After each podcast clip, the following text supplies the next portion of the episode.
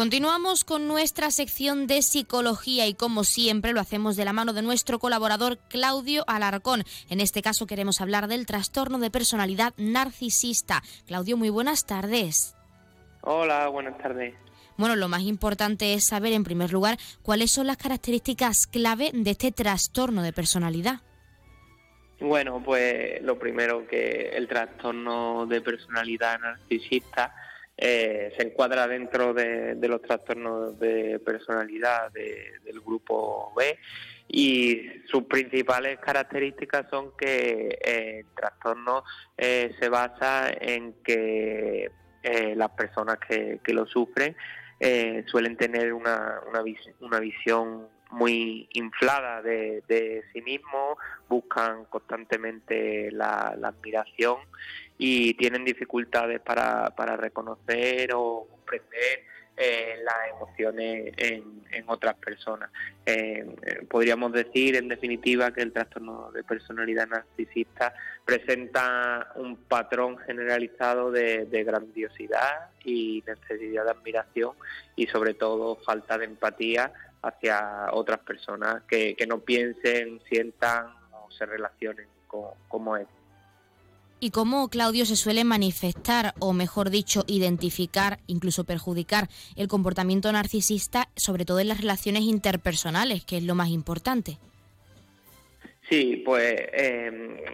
a partir de, esa definición que hemos dado, eh, después cómo se manifiestan ese, esos comportamientos en las personas que, que presentan este, este trastorno, eh, sobre todo con una búsqueda excesiva de, atención en las conversaciones, deben ser el centro, eh, la, eh, la, explotación o el abuso hacia otras personas para él,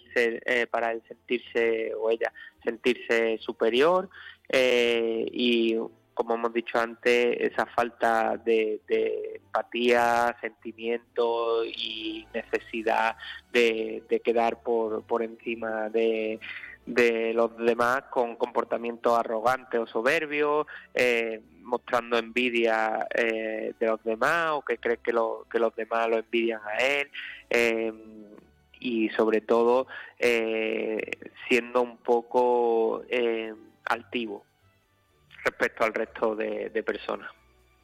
Algo que quizás no solemos diferenciar es el hecho de tener una autoestima saludable o una alta estima de nosotros mismos y ese narcisismo patológico. Siempre hay algunas señales que nos puedan ayudar a identificar que podemos padecer este trastorno de personalidad o incluso que una persona de nuestro, entorno lo padece y no es que tenga la autoestima alta, que sería lo habitual. ¿Cómo podemos diferenciarlo?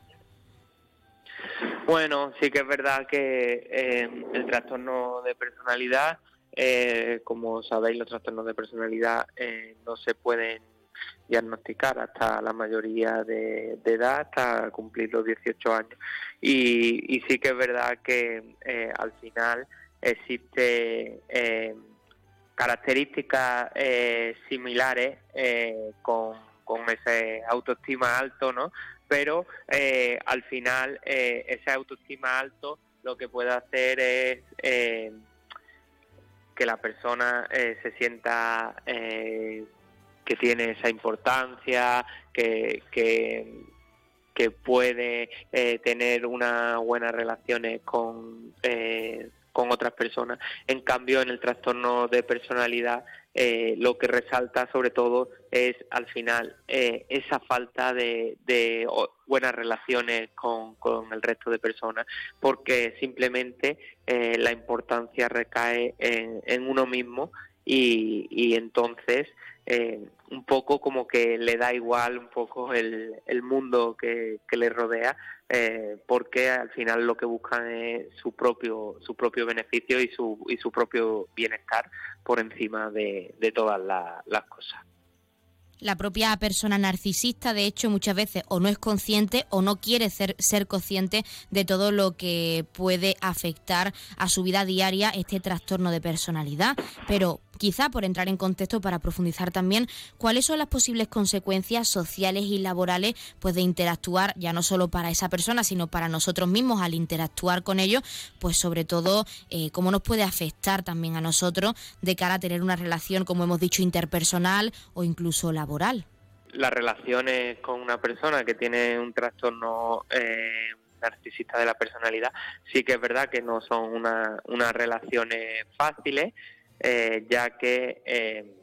es una persona, como hemos dicho antes, que, el centro es ella misma. Entonces, esa falta de, empatía y, y, de relaciones sociales positivas hacia las demás personas, pues la dificultan. Pero al final eh, lo, importante en este tipo de, patología es esa psicoeducación para, para todas las personas de, ese círculo. No es un trastorno que, curse independiente, eh, independientemente, sino que al,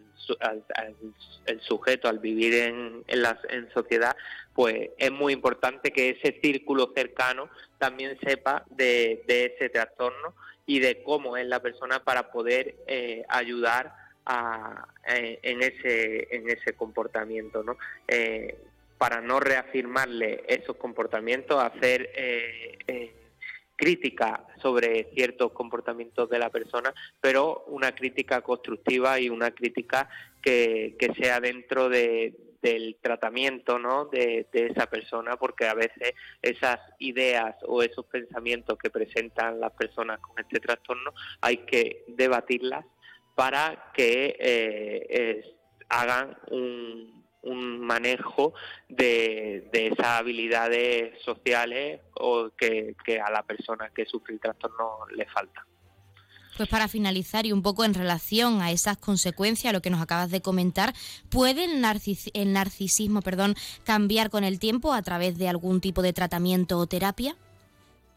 Sí, eh, el tratamiento del narcisismo eh, está pautado, eh, sobre todo el, el, más recomendado es la terapia cognitivo-conductual y una terapia focalizada en la personalidad y, en el trabajo con, en grupo para, para, poder trabajar eh, esos aspectos sociales que, que ya hemos comentado. Eh, sobre todo se focaliza en el desarrollo de la empatía, el, explicar qué es la empatía, cómo funciona la empatía y, sobre todo eh, en intentar hacer que esa persona